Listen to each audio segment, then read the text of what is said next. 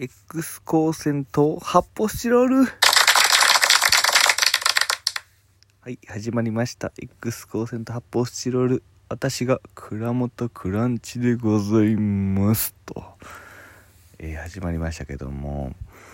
あのですねえー、っと僕は、えー、中野区という、え東京都の、えまあ高円寺からほど近いところに住んでるんですけども、えー、もう一つ最寄り駅がありましてまあ高円寺と野方という駅の、えー、ちょうど中間地点まあもう一個都立火星というところですね。都立火星。都立火星スーパーロフトがあった都立火星ですね。あのブルーハーツのビデオに出てくる都立火星スーパーロフトのあった都立火星。が、まあ、最寄り駅。まあ、その3つの駅のちょうど真ん中ぐらいですね。トライアングルの真ん中ぐらいに、まあ、住んでおるんですけども、野方に、だからあんまりだからやっぱ飲むなら高円寺の方がやっぱりまあ JR の駅なんで大きくて、えー、飲食店も多いんで、まあなんかあったらそっちに飲むことが多くて、野方で飲もうって発想が結構住んでから5年ぐらいなかったんですよね。でもある時こう、えー、と僕が見てる YouTube の、えー、お酒飲むチャンネルの人が野方のそのお店に行っててあここええんやと思って、まあ、そこのお店が、えー、16時から、えー、18時まで夕方4時から、えー、6時まで、えー、チューハイが200円ハイボールが280円。それ激安なんです。何杯でも飲んでも200円。その2時間やったら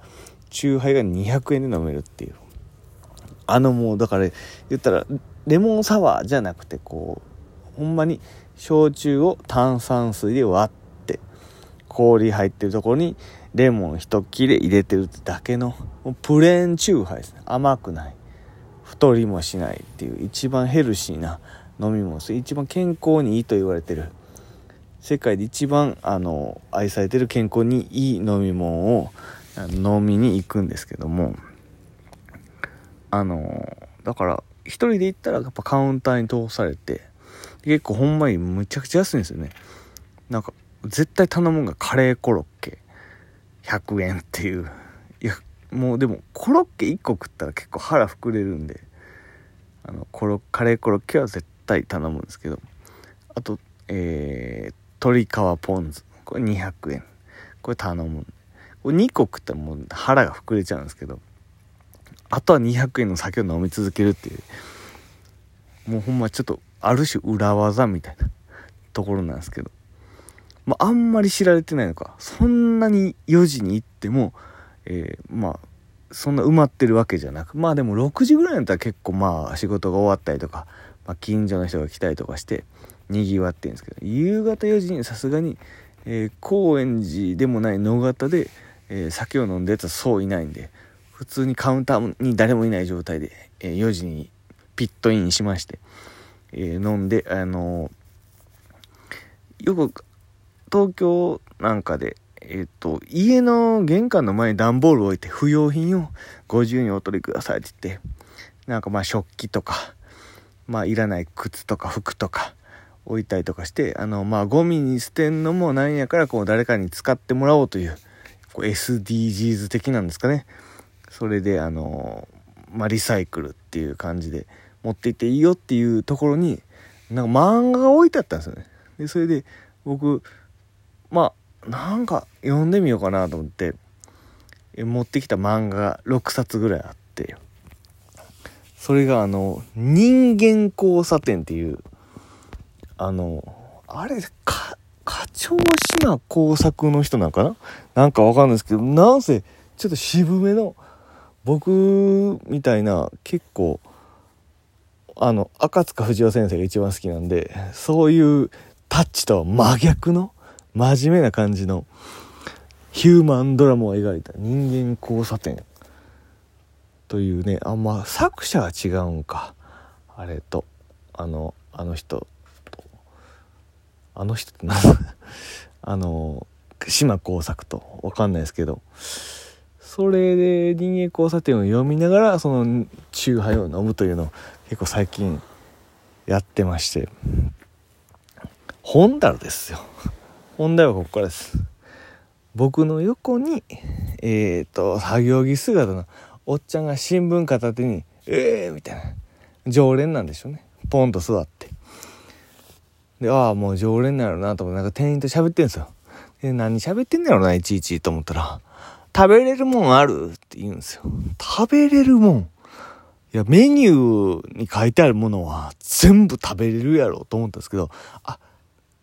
こうこういうことかと思ってピンときたんですよね。変色家の方。なんかもう食べるもんが限られててむちゃくちゃもうだからいますよね。なんかこう例えばお菓子しか食べない人とか果物しか食べないとか。もうおかずでももう決まったもんだけ毎日毎日ご飯と納豆だけだご飯と納豆しか食べない人みたいな。そんな感じなんかなって。食べれるもんあるって。いやそういう人居酒屋に来たら大変やろうと思って。で、食べれるもんあるって聞くってことは、いつも同じものに決め、決め打ちでやったらええのになと思って。で、ほんだら、うんとなんかまあ注文してるんですよね。なんか、あの、揚げ出し餅と、みたいな。うん、なるほど。冷ややっこ、つって。で、なんかその、生搾りのなんかレモンチューハイみたいなの頼んでましたよ。ほんでね、冷ややっこ来て、もう普通のお豆腐に、えー、鰹節かかって、えー、ネギがかかって、で、生姜が乗ってるみたいな、もうスタンダードな冷ややっこが来て、で、それをおっさんが新聞見ながら豆腐崩して食べてるわけですよ。ほな、おっさんがその豆腐崩して食べてる時に、店員に衝撃的な一言を発するわけですよね。キムチやっこって言うんですよ。え、豆腐もう一丁頼むんやと思って。え？なんでと思って。豆腐食いながら俺豆腐頼む人初めて見たんで。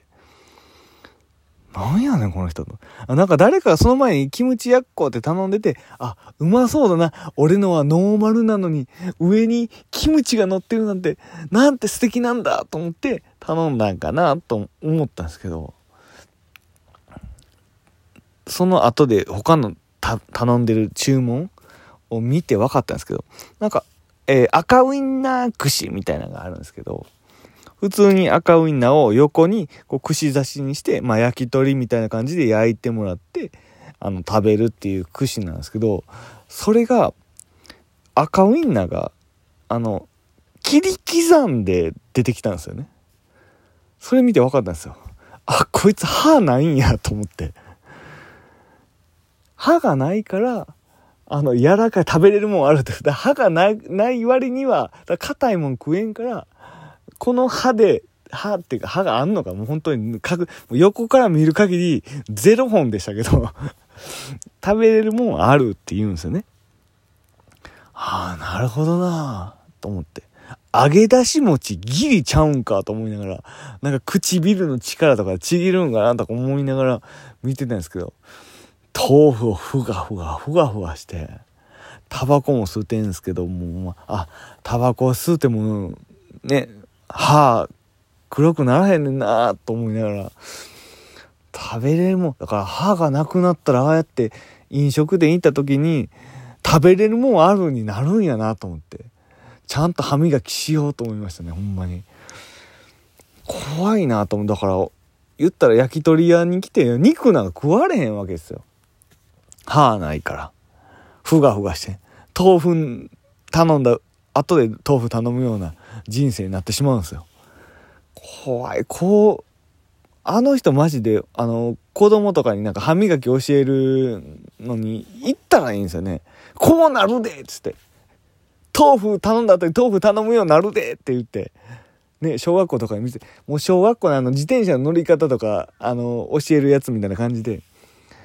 歯磨きすんの教えんのとかも、やっぱりね、あの、歯医者の方と一緒に行って、もう食べるもんあらへんねんみたいな 言うようにしたら子供は怖がってちゃんと歯磨いたりするんかなと思いますけど。いやだからそれはこ食べられへんようになるんやと思って怖いなと思いましたね。だからお肉とかもだから食べられへんし多分もう奥歯がなかったら噛めないんですよねきっと。だからさすがに肉切り刻んで丸飲みしてまで肉食べたいと思わへんやろうし。